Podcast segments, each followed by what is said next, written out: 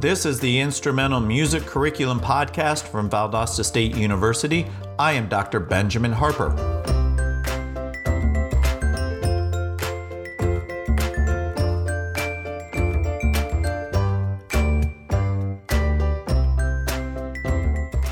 Today, we are talking about organization, preparation, and communication as cornerstones of professionalism.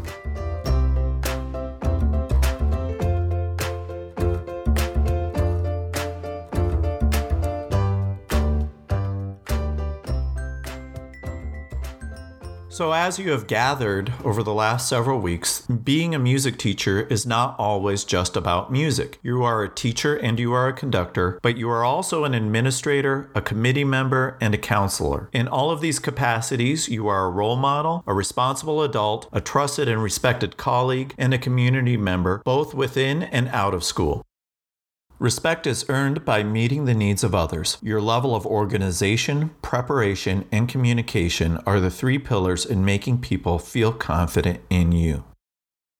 So let's talk a little bit about organization and some basic skills. The first is Do you have a paper planner? A planner or calendar on your computer does not count. If you do not have one, you need to run out to the store and get one today. Target and Walmart have many that they would be happy to give you for free in exchange for money. A planner should have a space for each day with enough room for notes and lists and other things that you need to be reminded about. Paper planners and taking notes by hand have been proven by multiple research to show that you can improve your memory retention. Digital note taking, even if you are doing it with an Apple Pencil on an iPad where you can handwrite write your notes and draw little things, that just doesn't work the same as good old fashioned paper and pen. Digital notes are great when you transcribe them from notes you've already taken by hand. I actually used to do this when I was working on my graduate degrees. I would take notes by hand during the day in class, and then I would transcribe and reorganize them on my computer at night. This is still something that I do in my professional life. Before you start the day, you should do these things in your paper calendar. You need to, one,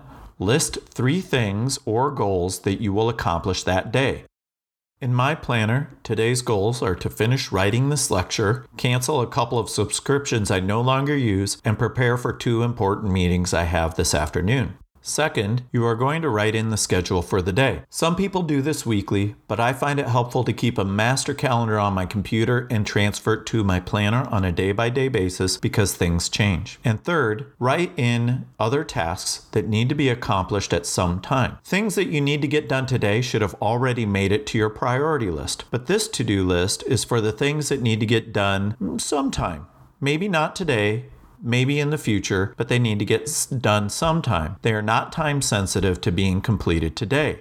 There are two types of dates when you're making these to do lists there's the due date and the due date. The DUE date is the day that this thing is absolutely must be completed. The due date, the DO date, is the date that you're going to finish or accomplish the task. Another organizational system that is often neglected is the one on your computer. How are files and folders being organized? Are files consistently named so the information you need is in the file name to help you identify what you're looking for? Also, do you have a backup system? You should have three copies of every file. The first will be stored locally on your computer for ease of access. The second should be stored in a cloud drive service like Dropbox or Google Drive in case your computer fails. Then you have a backup available for access from another device. The third copy should be stored in an offsite backup meaning it is stored in a safe and secure in another location separated from your computer and your cloud drive service. This is in case you have a catastrophic technology failure. Then you can pull files from this offsite backup and not lose too much data. What is your process for organizing files that you need now from files that are resources and from files that can be archived so you can search later but do not need in the near future? I have two sets of files on my computer. One set is the need now working on now files, and the second set is archives and resources. Name your files in a way that can make sense to you and provides quickly searchable and viewable information. Please take note of how I name files in our Teams folders, I name files similarly on my computer so I can quickly search for and identify what I am trying to find.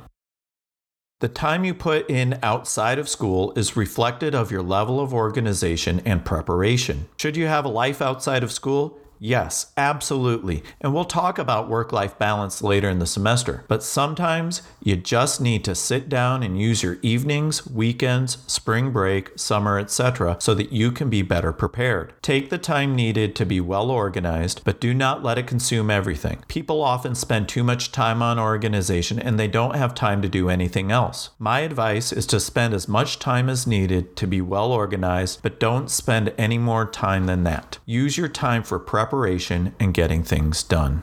Set aside time to organize, but also set aside time to get things done. You need to be a stunningly good educator, and preparation is going to be your key to success. What is included in preparation? It's not just writing lesson plans, but it's also reading and researching and going to performances and consuming music from all genres. It's not just what you prepare, but also how. Did you put in the time to figure out all the angles? Did you learn what the new research says about best practices, or did you learn about updates to the topic? Did you take the time to study the topic in depth? Depth and master the concepts you will be teaching? Did you figure out ways to reach all learning styles and how to integrate previously taught concepts to help reinforce new concepts? And do the new concepts provide a path further down the line for teaching even newer concepts? Do you know everything possible about this concept? The list is endless, and there's no such thing as being overprepared. If you have taken any of my classes, you know that we talk a lot about professionalism when you communicate. So here's just some friendly reminders. First, use appropriate titles such as Mrs., Mr., or Doctor. Use academic and subject specific language. Using academic language conveys mastery of the subject. And here's a couple hints. If you are communicating with people who are not versed in musical vocabulary, Use the music vocabulary appropriately in context, but always follow up with another way of getting your message across without needing subject specific vocabulary. This teaches people what you meant without being condescending. Here's an example. This piece is a study in dynamic contrast and orchestration. The composer uses a lot of loud and soft volumes and different combinations of instruments playing at the same time to highlight their differences. You gave a definition after you use the music specific vocabulary. It's pretty helpful. Another communication hint please be efficient. Do not waste time. No one ever said, Man, I wish this email was longer. Email is a get in and get out strategy. Say what you have to say. Should you be text messaging? Only if initiated by colleagues as an appropriate means of communication. This can be tricky as texting is more relaxed in nature, but professionalism must be at the forefront. Never, ever, and for any reason, I mean this, text or Facebook or Snap or Instagram or anything else with your students. They should not be your friends. Parents are tricky because you will develop friendships with some, and so sometimes that line is blurred. But there's a difference with students. You can be friendly without being friends. Think of classroom management as clearly communicating expectations, expected outcomes, and the consequences for not achieving those outcomes. Is a band handbook truly necessary? Not if you have a culture built around expectations. You need to outline exactly what students will learn and what they will be able to demonstrate in your classroom. You need to let them know what happens if they do not learn information or acquire the skills necessary for success. You should focus on educational outcomes, consequences for not achieving mastery of those concepts. How do you address behavior? Well, Many bands have a lengthy band handbook, and most of it's about behavior. How many bands use behavior as a grading criteria, like attendance, which sends the wrong message about the importance of the curriculum being taught? Schools have behavior policies or codes of conduct, and generally, those are broad enough to cover everything that you need to in band. The more you create specific policies specific to band or the music classroom, the more you alienate your classroom from the other academic classes who will play by the rules. You do not need to set up your own set of rules. You need to work professionally within the communities of your students, their parents, your colleagues, your administration, your school, and your district culture and the community in which you live. Be a positive force in the community, be an advocate for your students and the people who live in your town or city, and always be educating. But make sure you have your act together to build trust, respect, and support.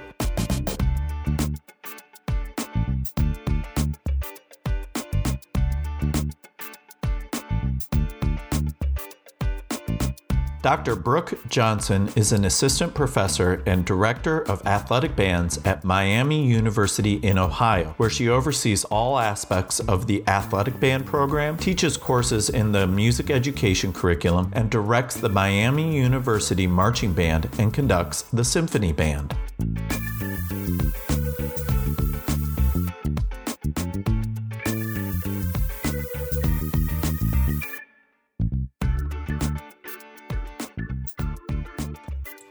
Dr. Johnson, welcome to the pod. Hi, thanks so much for having me. We are glad to have you. Let's start out uh, with the same question we ask all of our guests. Share with us your teaching experience and how you got to where you are now. What was your path in life? All right. So I uh, finished my undergrad at the University of Delaware, and then I went on to teach at a um, at a high school in uh, Calvert County, Maryland. It was called Patuxent High School. Um, and I actually took over the position from a, a fellow Delaware alum. So I, I had some connections with them and was able to get the scoop on, on the job before I took it, which was great. So I spent three years at Patuxent High School. And from there, I went on to uh, pursue my master's degree at Appalachian State University in North Carolina. My degree there was a music education degree. Uh, with an emphasis in band directing, which was basically like a conducting degree, but I had to do all the music ed stuff too. So um, that was a great two years. I, you know, was a graduate student with um, the marching band and all the concert bands and did a lot of teaching and hands-on stuff there. So from uh, North Carolina, I decided, you know, I love teaching college. I knew this is what I wanted to do. Um, but it I found it a little challenging to pursue college jobs with a master's degree.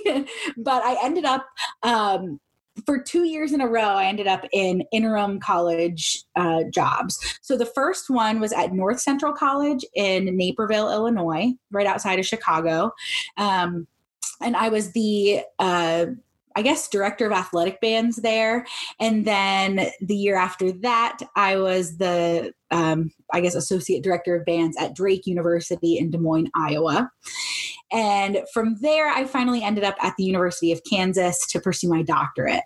Um, spent two years at Kansas and then uh, that brought me to where I am now, which is at Miami University in Oxford, Ohio, where I am the director of athletic bands and um, assistant professor of music. So, aside from the athletic bands, marching band, pep band, I'm also teaching some undergraduate music education courses, um, things like brass methods, marching band techniques, uh, instrumental methods, and I'm also supervising student teachers here as well.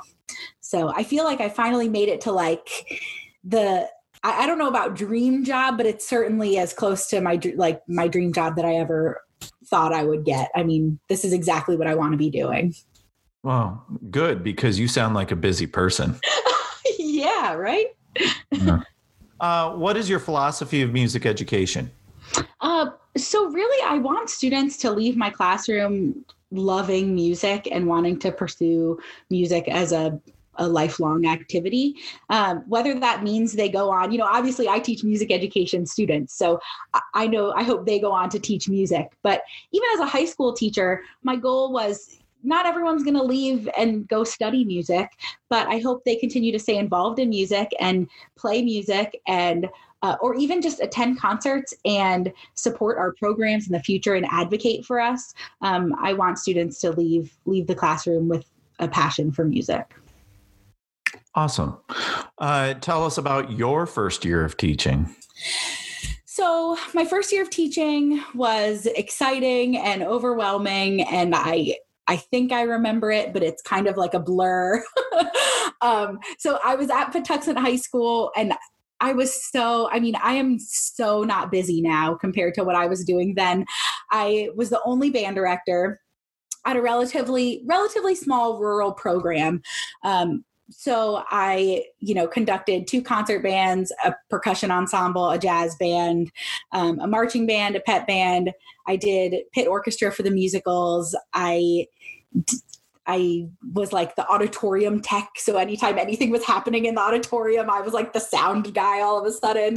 Um, and, you know, it was just incredibly busy and and fun. But I was 22 years old and I was doing the job I'd been wanting to do for a long time. So I dove in and um, and I I really enjoyed it. I enjoyed getting to know the students and the parents and um, I had overall a really fun, rewarding first year.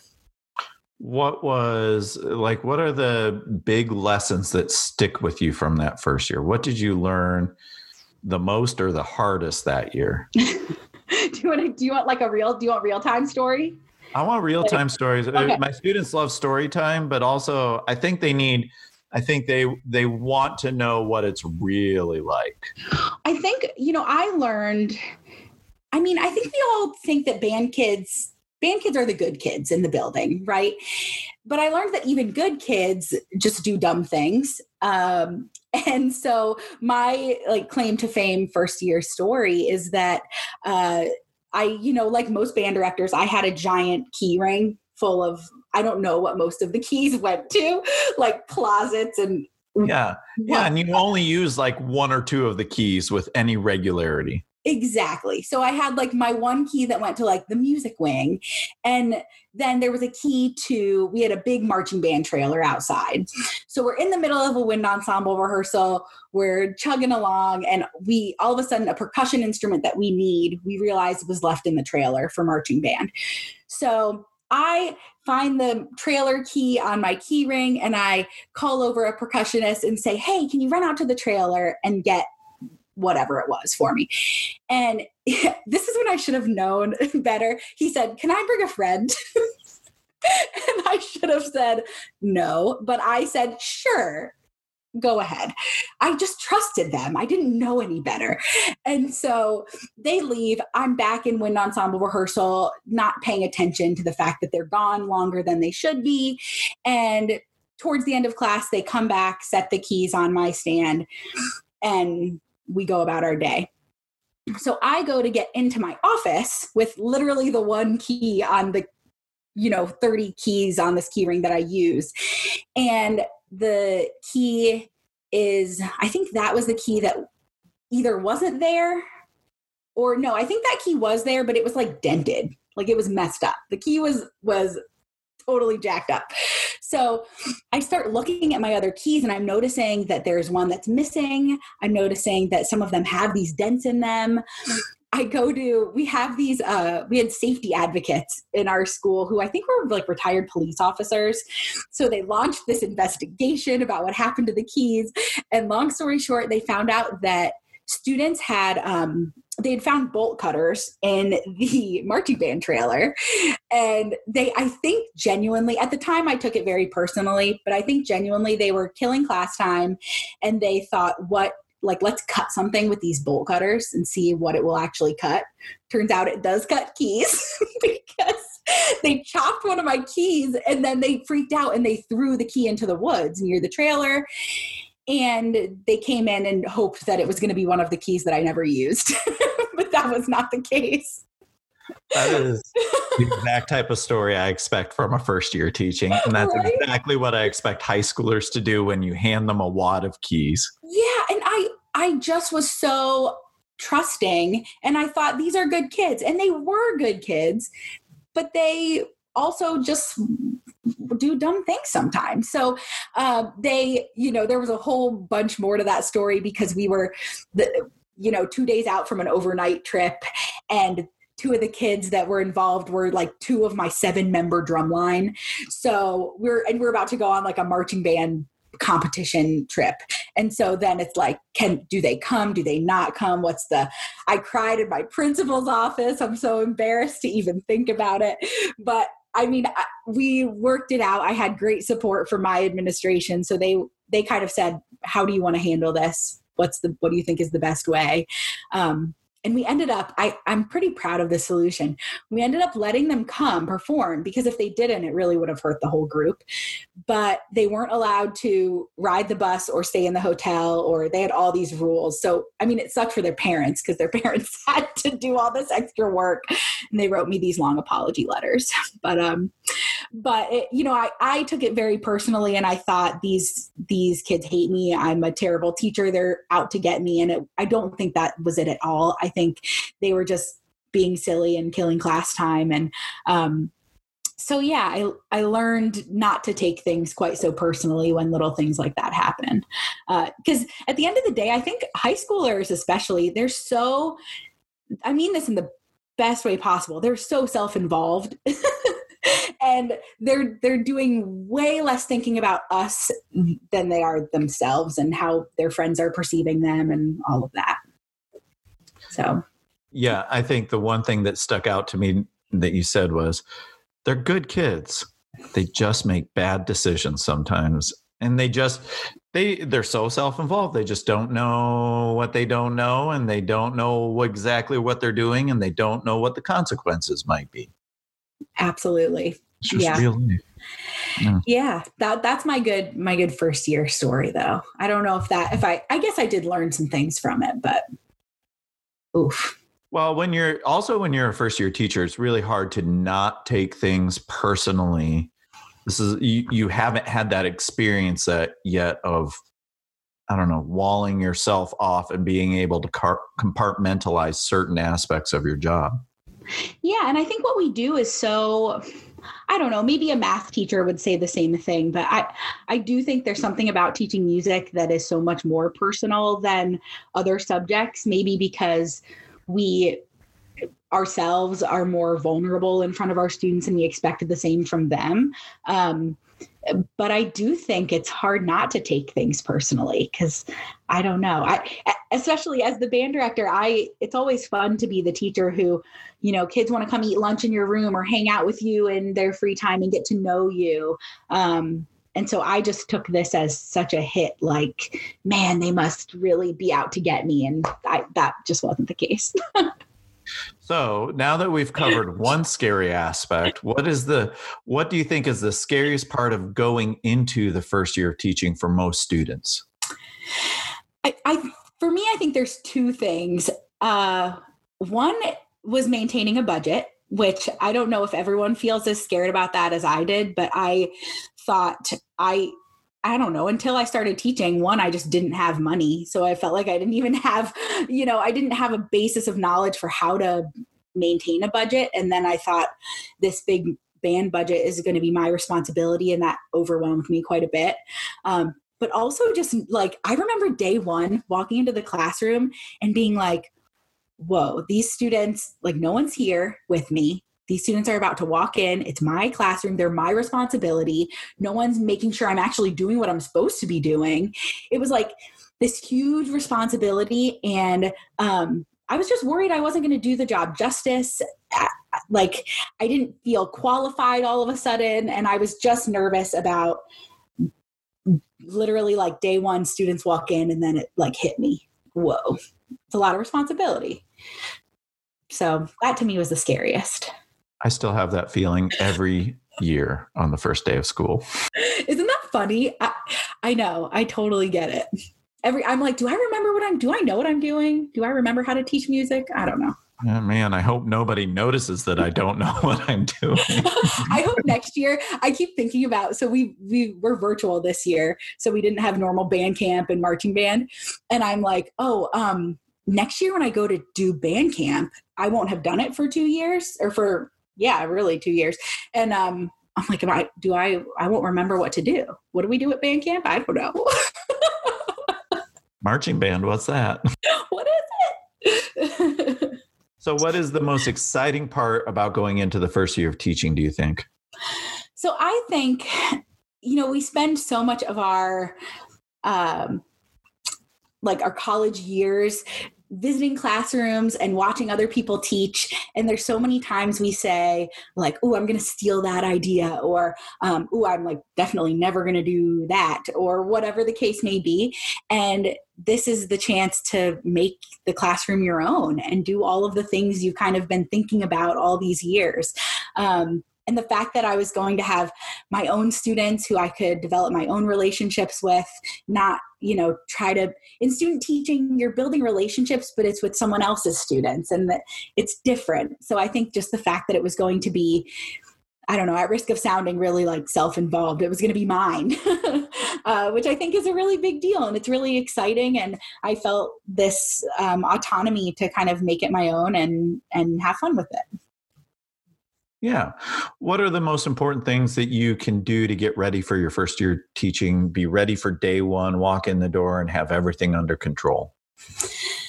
I think just the the more research you can do, uh, learn about everything, every aspect of the program possible.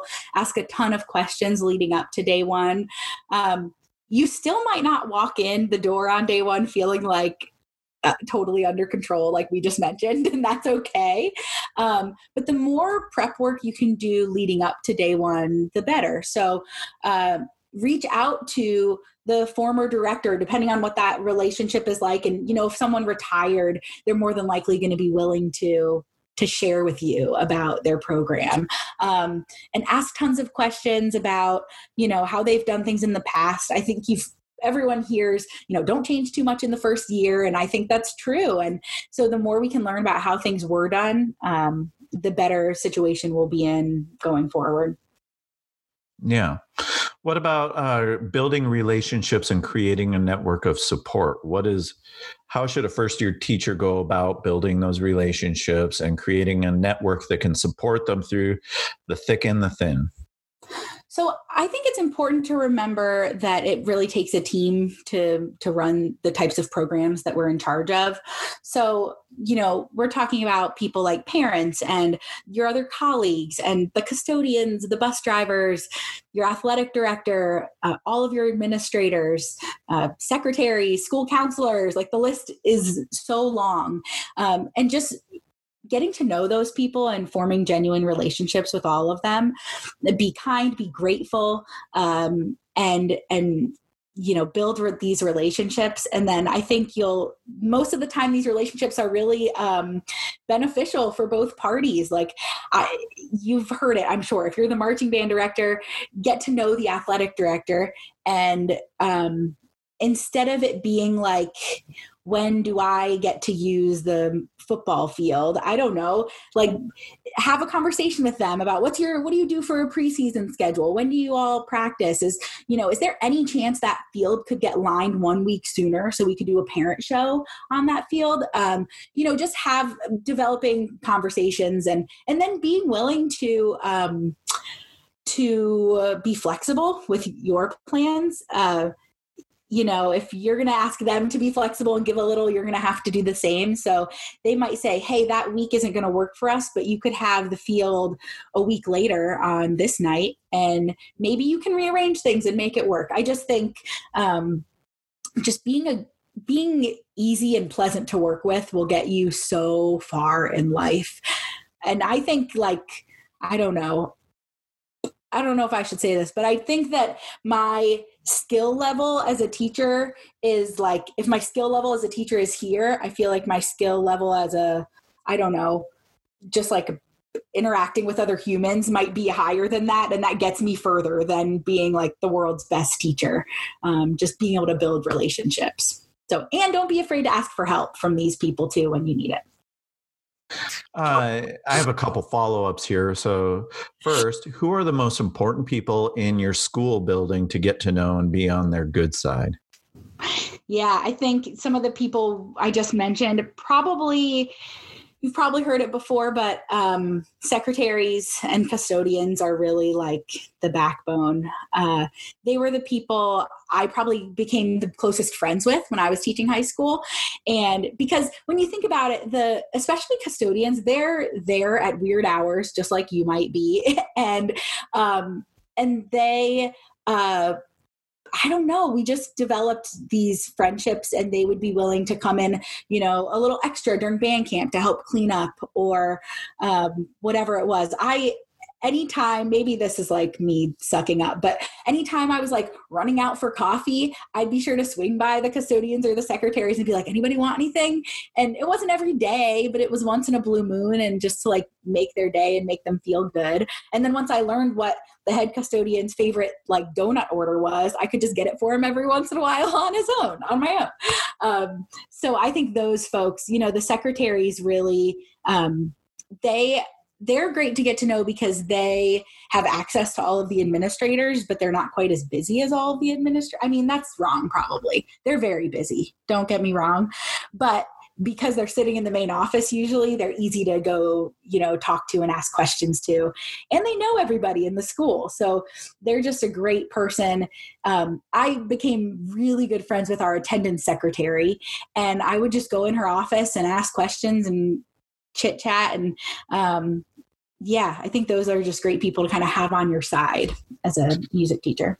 And what's kind of interesting is that I always felt extreme dedication to the students from secretaries and custodians. If you needed something done for students or they would be all over it in a heartbeat or they would get they would rally the troops to get something done for you and the student. Absolutely. Absolutely. Yeah. Uh, the second follow up is still building relationships, but how do you do that with students who you don't know? You're just meeting on day one. What does that look like throughout the academic year? I think there used to be this this old idea that you know don't let the students see you smile until whenever i don't know christmas or whatever it was christmas was it was the rule i was told yeah, yeah. and uh, you know maybe you don't like smiling and that is natural to you. But for me, for me, I, it would be so disingenuous if I acted that way. So I decided early on I was going to be myself and let my students see a human side of me and kind of let them into my life a little bit in in an appropriate way. I mean, they don't need to know, you know, I was 22 years old and they're like, "Do you have a boyfriend? What do you?" And like they don't we don't need to go there. Also, I didn't because I didn't. but we they didn't need to know those things, but they could know like oh i have a 10 year old nephew who's you know just starting to learn the trumpet and how fun is that? And you know th- there's letting them into your life a little bit i think lets them feel comfortable to open up and let let you in as well. Um, and i i really tried to live by this open door policy where students knew they could come talk to me about things um, and they knew it could be confidential if necessary. And uh, i tried to just create this really safe environment for students. And it takes a little while to develop that but um, i don't know. I think in my experience the high school students were so eager for some of those relationships that it it formed relatively naturally and quickly. So, um, not every student loves that and not every student wants to get to know me that well and talk to me on their free time but um, for the ones that do and that were interested I, we were able to build some really great connections i do think it's important to kind of like i mentioned keep um, i don't know as a as a 22 year old first year teacher uh, which many of your students may be not that old. I don't know. Are are they about that age as well? Probably. Roughly, yeah. Okay. Some older, some about that age. But I mean, I've always thought, regardless of your age, if you're a first year teacher, you're all on equal footing. Yeah, I I think, especially as a young teacher, though. You're so close in age to your seniors. And I know I felt there were moments where I was like, these seniors are like cool people. Like in a different world, I could be friends with them. Like we could hang out and get lunch and have a good time.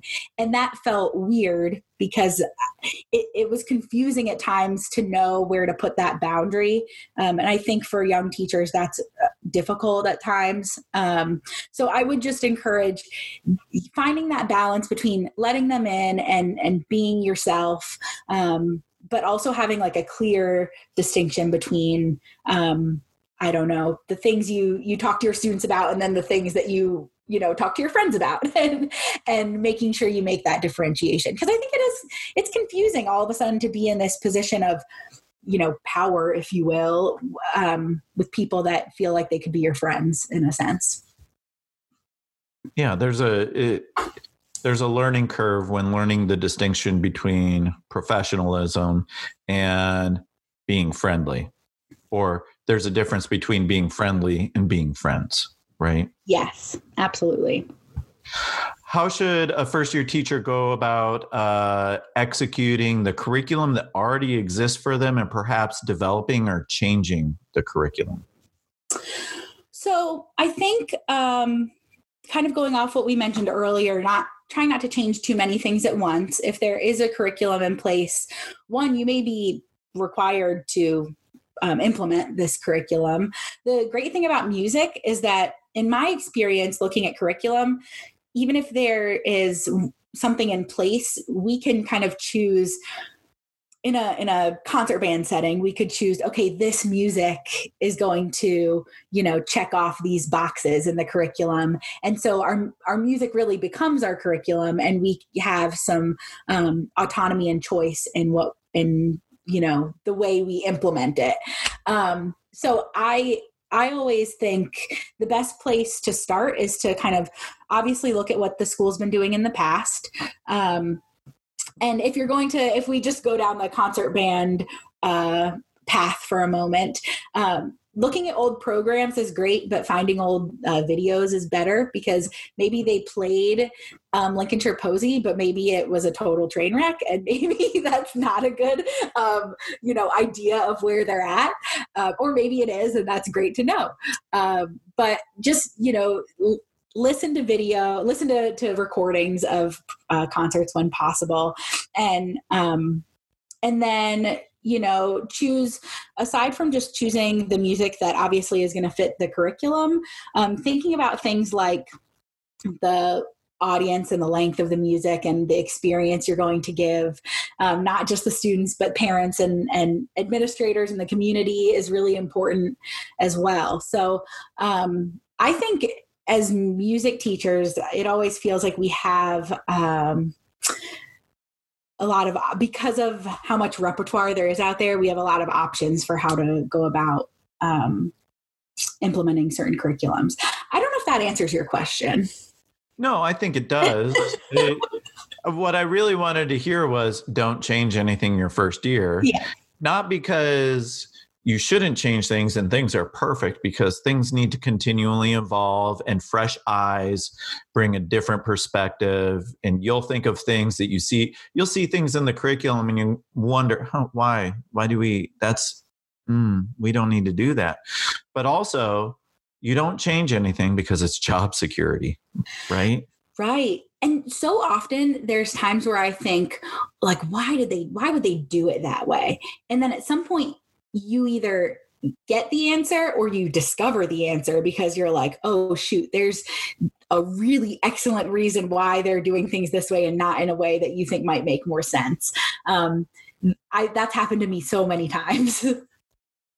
it's it's actually happened to me where I I do get itchy to change things, mm-hmm. and I do it prematurely without totally getting it and then it comes back to bite me and i feel, oh that's why we did it that way well i've really messed everything up now yeah i even just even in my job right now i've thought um you know why isn't there like a i don't know I, I there's been times and I don't say it out loud in a faculty meeting, but there's been times where I think that makes no sense why we do something this way.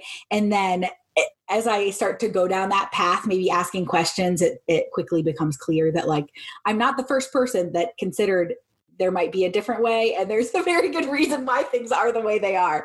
So that's not always the case, but it, I that's happened to me several times. I think this is also a point to make to my students. Don't ever join a college faculty because there are things there that are it whatever I thought that when I went made the leap to college, I was man, I'm never going to have to deal with politics ever again. And I'll get to do whatever I want all the time. And it's literally no less than 10 times as bad as it was when I was teaching high school. I feel like here there are much more considerations. And even if students do have aspirations to go be a college director, uh, not that I like to use other students as a training ground, but high, teaching high school or middle school really does prepare you for higher levels of teaching education later in life. Absolutely. And I, I have said so many times the just from a social and like I don't know, like for my um like emotional well-being and everything i was so much happier teaching. This sounds so bad. I'm really happy right now. Those were the good old days when back when i used to be happy. I when I taught high school, I there was something about the community within a school that I loved. I like it was just so I had so many friends in different departments and we had time to get to know each other and I felt like I ha- was part of this great community. And at a university, it's I'm still part of a great community, but it's different because you might walk depending on where you are, you know, you might walk through a music building and professors doors are shut and you know you there's not this same sense of community that i felt teaching high school. Uh, i the longer i spend somewhere the more i develop those relationships and we find times to meet and hang out on our own but i don't think it's as it's just not as easy in college. Well i also taught my my first job was in a small community and the high school was a smaller high i think we had like 600 students max. That might be overstating it but the the te- the colleagues that I taught with were also the same people that I would see in church on Sunday. I would see them at community events. We would be at each other's houses, could walk down or ride the bike over really quickly. Uh, we we hung out all the time in the summer. We went over to Ryan Booth's house. Ryan taught physics, and we would watch. He said he he went on some wild Amazon binge one day and bought everything he needed to watch movies outside in his backyard. and so like I I remember that type of community, but you're right at the collegiate level it's just it's just different. It's not any worse or better. It's just different and there are things you notice like doors closed or we treat this as work versus uh, work versus home whereas when i taught high school everything was in a small community. Everything was commingled everything there were the lines were blurred between community and work on a regular basis. And yeah. i think that's fine. And I, I, thinking about ways for students to build relationships darn get involved in the community. Even if it's a small community get in there and do something that is not just music yeah, that's such a great idea. That we we can talk about that when we talk about gosh, you know, to creating a work life balance and having things outside of music that you do that and doing that in the community is a great way to to get to know people. Well, why don't we just skip straight to balancing work and home life before we talk about like the curricular things and all that? Sure. Um, so how how does a first year teacher balance work and home life? I remember it, it, was like recreating the wheel every day of the week for an entire school year. And it, it was not uncommon for me to have at a bare minimum 10 hour work days if not 15 16 hour work days. How do you balance that? It's it's so hard and i am so much better at it now than i was then um because it's a busy job and it's uh I, I think most of your students probably know that. They're getting into a career that there's um it's not a nine to five. Uh, there were a lot of days where i was the last car in the parking lot leaving school. There were times they had to teach me how to use the school's alarm system because no one was going to be there when i was coming or going. I did get the cops called once but everything was fine. Um, and you know, but I do think there's sometimes students are bombarded with this idea that like it's so busy, it's so busy, it's, you know, you have to be married to your job. And I just don't think that's true or healthy or the right way to think about things. Um, you you can have a balance and um, and still be a great teacher and be successful at what you're doing. So I think it's really helpful to have um, try to have some type of personal life and and a hobby outside of music. Uh, if your hobby also happens to be something that's really good for you physically, that's even better. It's like a double whammy. So if you love to do yoga or if you love to um, get involved in a church community or for me when i started teaching at a college i got involved in crossfit and so i um, crossfit was not only a way to do something um, healthy for my body but it was also a way to meet new people uh, in the community and that was really beneficial. I think we all know what it's like to be stuck in a music building and only be friends with the music people. And it's really important to branch out and have other things in life.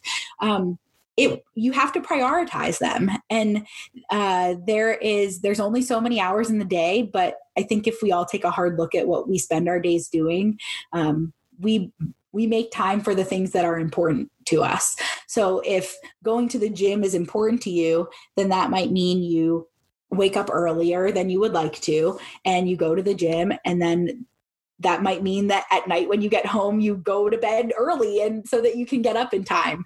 Um, speaking of which you should sleep. That's important. Very very important um, I don't know about you, but I'm such a horrible person when I don't get enough sleep. I'm like just awful to be around.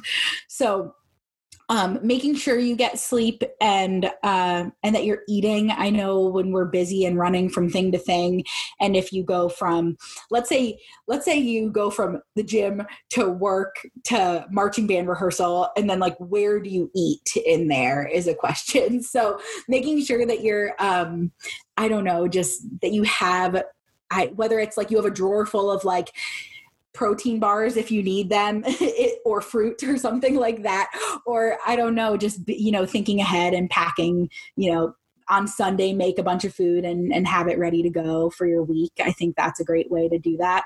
Um, but these are all really important things that if you make time for them uh, they will just make your life so much better. I i have always prided myself on being able to maintain a good work life balance. Um, and sometimes that means I say no to doing things I might otherwise say yes to. I know that's tricky as a first year teacher because if someone asks you to do something, your inclination is going to be to say yes, and that's correct. you, you, a lot of times you should, um, but maybe it's saying no to like. I, I don't know. You ever get asked if you want to go to a happy hour and you really don't, but you feel like you should, so you go? Like, I've started saying no to those types of things more often. And if I think, you know, what I really want to do is go home and like eat dinner and watch Netflix, like that's okay. You can do that and not feel guilty about it. Um, and another thing that I think is important is aside from maybe a hobby outside of music, it's also great to have a way to connect to kind of why you fell in love with music to begin with. So, maybe this means i don't know maybe you gosh play in a community band of some type. I know we're we're talking about other more things that take up more time that you might not feel like you have but maybe there's ways to to continue playing or to um, sing in a church choir or to uh, i don't know like play guitar at a bar on a Saturday night, like literally whatever it is that helped you fall in love with music to find a way to keep that kind of at the forefront. Um, because I think there's times as music teachers where we get so bogged down in the the administration and the just the stuff. Like it's not the stuff we fell in love with, but it's the stuff that comes with the job. Um, that it's good to remind us, like, oh yeah, this is something we really love to do, and this is why we do it. So anytime you can get involved in those things. And uh, you know i i had a teacher once tell me that they they don't remember their 20s at all because they just spent their life married to their job. And um you you shouldn't have to feel that way. So don't not remember your 20s do enjoy your 20s um, and do things other than work at times 100% agree. Uh, so, the first year teachers uh, choosing music as a part of their curriculum. Um, I'm looking for a specific answer here, or and if I don't get it from you, I think your information will probably be good. But I want, I, I have a very specific idea that I bring up to my students every single year when you go out and teach, and you want to perform Lincolnshire Posy at LGPE with your group. But really, what types of music or levels or genres or how do they decide what music to perform with their bands? This is a good question. Um, and the it's funny. The answer I I thought of was uh, probably not the music that you've been playing in your college bands. That's that's a good start. Yeah. that's very good start. That's probably not where you're going to start. And it's hard because that is what's at the forefront of your mind. So it's been a little while since you played in a high school band. And so you might be wondering, well, what do high school bands play? Maybe your high school band played terrible music and now you realize that it was terrible. Maybe it was way too hard for you or whatever the case may be. Um, so it it totally depends on the program. It depends on what they've done in the past. Um, it goes back to, for me to kind of doing your research uh, on what they have done, but also kind of knowing that you have resources for finding music. So um, I utilize things like do you have band and orchestra folks in these classes? Just band this semester. Okay. So things like um, teaching music through performance and band and all of those series are great places to look for music. Um, there's uh, a book by, um, I'm trying to think, I have a little list of some resources I can share. Um, the Best Music for High School Band by Bob Margolis, um, The Great Music for Wind Band by Chad Nicholson. There's really like, there's some great resources out there that you can look to um, and then uh, you know i kind of look at resources i look at what grade level they've performed in the past and then try to kind of um, i would probably plan i'm trying to figure out the answer you want to hear. That's my problem right oh, no now. you already said it. Oh. What you performed in high school or in college Oh, perfect. yeah, that's all I wanted to hear. But what about this other idea? I heard that this was actually said to me when I was like a fifth year teacher. I was like, man, I wish I would have known that. Um, perform music a grade level lower than what they have performed in the past. And the reasoning behind that was they don't know you you don't know them. It's your first year teaching. You're you're building your bag of tricks and you're learning how to pace rehearsals. So how do you feel about pulling back on the grade level of music just from a survival perspective? That makes a lot of sense to me. It also like what's the what's the downside? They're gonna they're gonna they're gonna sound better yeah. And then you're going to, because they sound good, you look good, right? So uh, to me, it's like, yeah, I, you know, I think you need to be careful if you put something in front of the students that's like three grades easier than they're used to playing. They're going to be like, who is this person and why don't they think we can play? Um, but there's so much great music that's not as hard as the stuff you're playing in college right now. And I think um, it's easy to, I don't know. I feel like I remember thinking when I started teaching, like, it, okay, well, if I can't play Lincolnshire Posy, then what do I play? Like, what is good music? And I think those resources, there's more of those resources now where you can find great grade two, three, four music. Um, so, yeah, I think that's a really good idea to play easier than you think you should gosh, better than the alternative, playing music too hard. And finding out, oh man, I think this might be too hard for my group. LGPE is only two days away. Right? Dude, I wish I. So when I was teaching high school, my dress rehearsals before concerts were highly stressful events. Now, my dress rehearsals. Like I've learned if I've done my job well, a dress rehearsal should be like not too long it should be pretty easy you've already done the hard work they you're just making them feel comfy on stage making sure everyone knows what they're doing but I know now that I was programming too hard. We were cramming days before the concert. My dress rehearsal was horrible. and it, so, yes, I think all of that to say, yeah, program easier than you think you should. Right. I, I also think that like if you get close to a performance and you do have a dress rehearsal scheduled, like it, I was lucky enough when I taught that we could just go perform on, rehearse on stage any day. It was just a matter of moving chair stands, percussion stuff. And it actually took me three or four years to learn, oh, I don't have to move that stuff myself. If only I had these able bodied young adults to do it for me. But we would go in and do that. And then, but so we would go rehearse occasionally in there and the students knew how the auditorium sounded what the stage felt like but then like if we got close to a dress rehearsal i always ask well do we really need the dress rehearsal no one's ever going to blame you for canceling a rehearsal no one ever said man i wish my band had less rehearsal time but if you did that no one's going to complain at all um, but those dress rehearsals you're right are not for cramming because that doesn't make anyone feel good. You should be able to walk in there, be in and out really quick, and feel really great. Oh, we touched up some things, we ran through some things, everybody sounds good. Congratulations to you at the performance. Exactly. I had a student at a dress rehearsal. I think it was my first year in this position.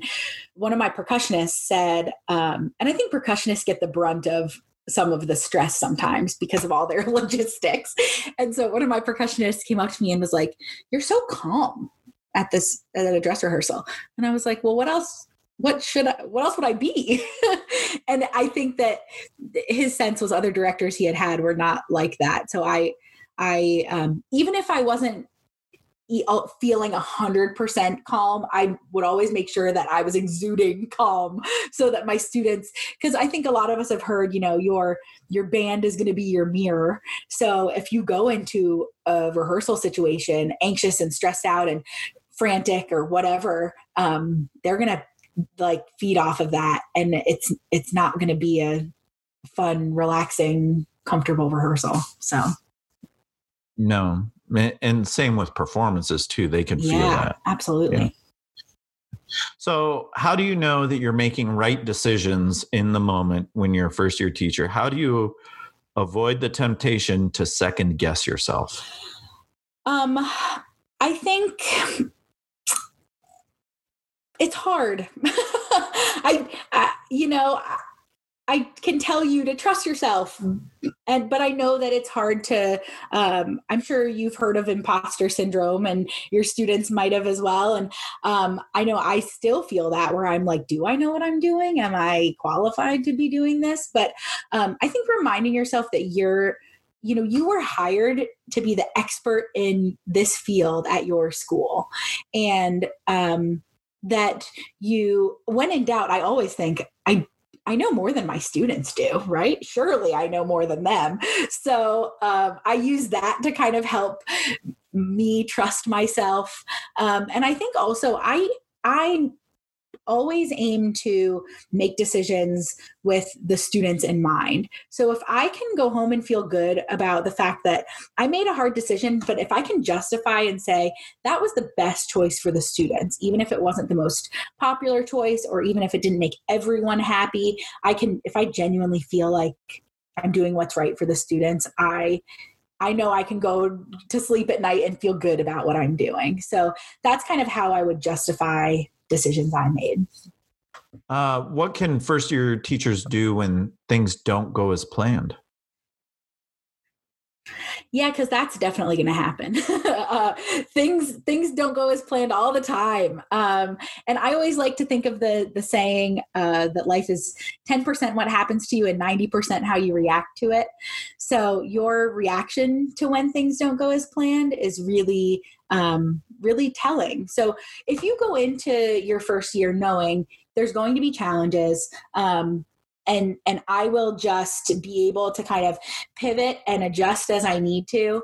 Um, that is i think what's most important also knowing that you're not doing this alone i mean there all of your teacher mentors in life were a first year teacher at one point and um, a lot of them might have been through an exact situation that you're going through now. So remembering to call, I call my mentors all the time. They probably are tired of me, but I I reach out to them and and ask what might feel like a silly question. Um, but it just even if they're just confirming what I had thought, it just feels so good to hear it from someone else and give myself a little bit of confidence to to go forward.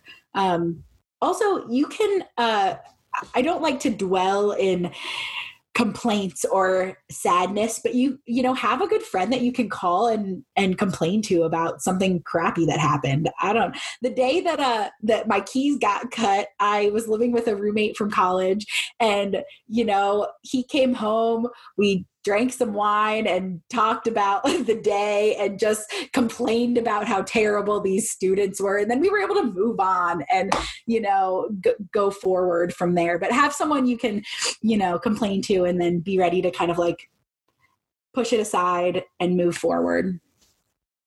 And also sorry. No i i was just going to chime in and say that's so important that you get it all out. It's cathartic. yeah but then you get it out and then you're all right now i'm going to move on. Yes.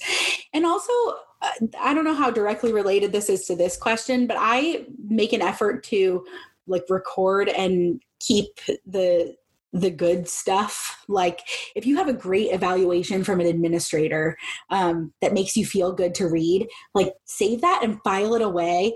Or if you get an email from a parent that's like you changed Jimmy's life by being the best director. Like those, you know, keep those things, and there will be days where you don't feel like you know what you're doing that you can pull those out and be like all right you uh, you're not you're at least on the right track there you're you're doing good things i um held on to that my first year teaching we had a um a performance assessment.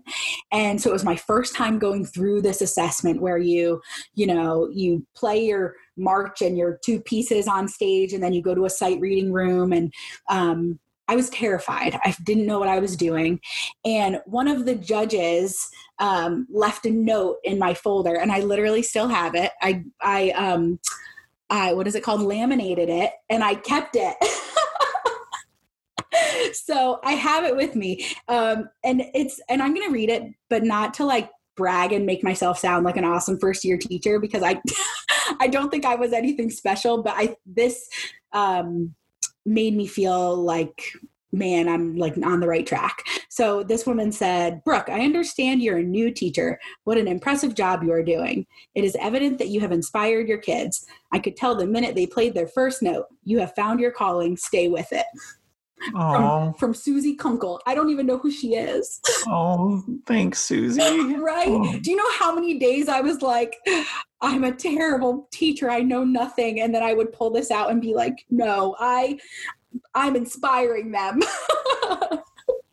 Susie Kunkel says I'm a good doing a good job. Yeah. So, you know, save stuff like that so that you can remind yourself that you're good at this. I also had a few in, in my district. We had mentors, mm-hmm. uh, and one was outside your subject area, and one was in your subject area.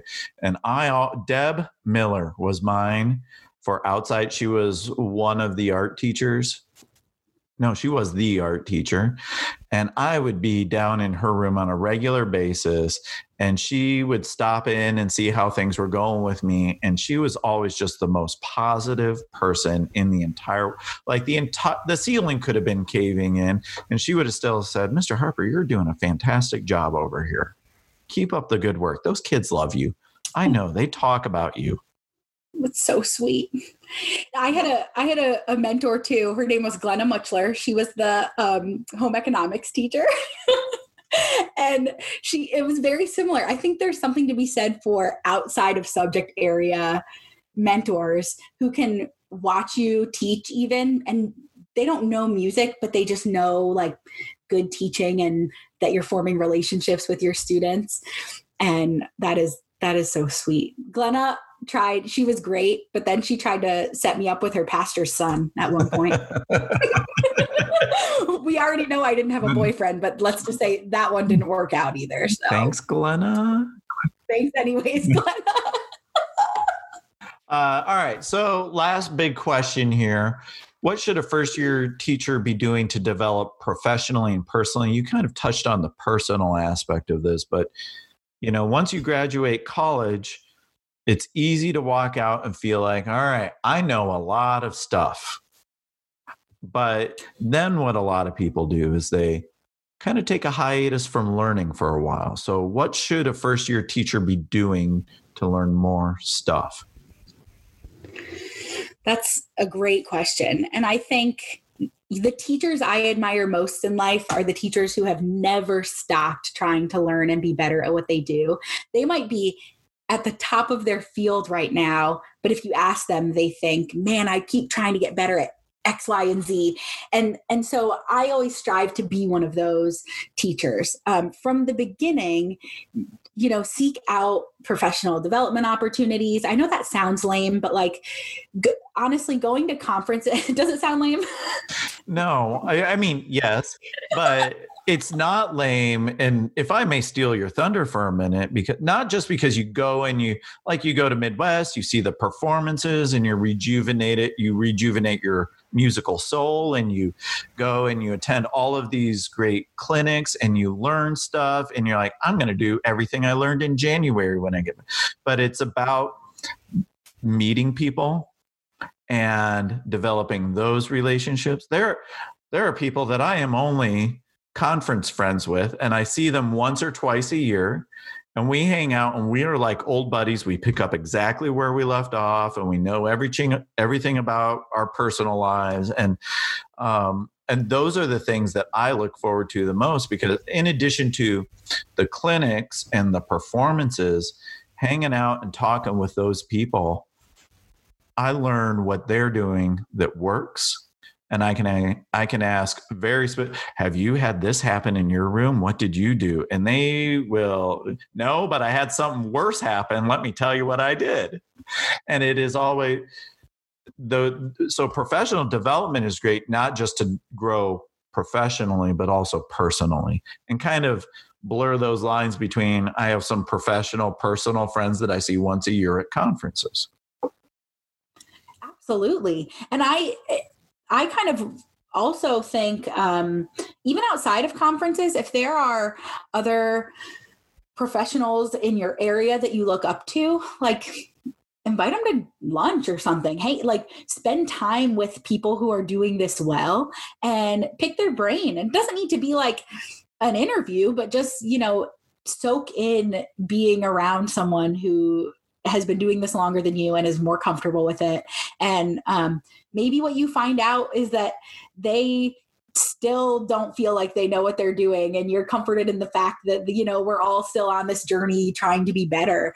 Um, but yeah those those making those relationships with people i think is just as important as the session you sit in to learn about how to make your bassoons not suck.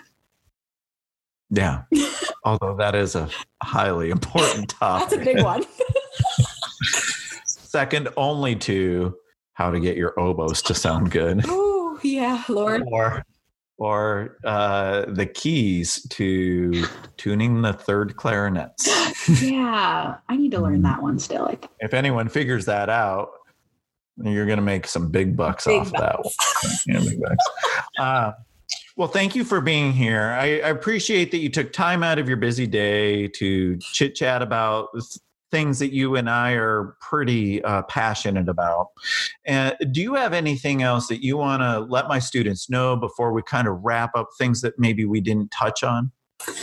I guess my my last thought for you is um, if if we kept you in college long enough for you to feel ready for your first year teaching, um, you you probably wouldn't ever leave. so uh, it's kind of you know getting starting teaching is kind of like having your driver's permit. So you'll you're going to learn along the way as you go, and um, to just like be confident and be patient with yourself and um, be willing to admit when you need help and uh, that's that's it you're you're more ready than you think you are yeah they are yeah. Well, thank you, Dr. Johnson. I hope you have a good day. Thank you so much for being here. Of course. It was my pleasure.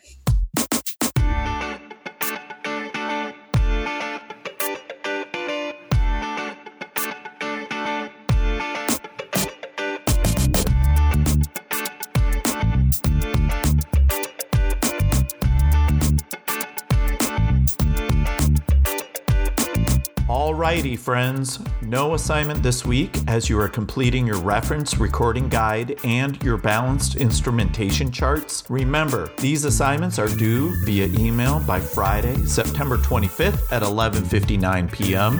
And that is all we have for today.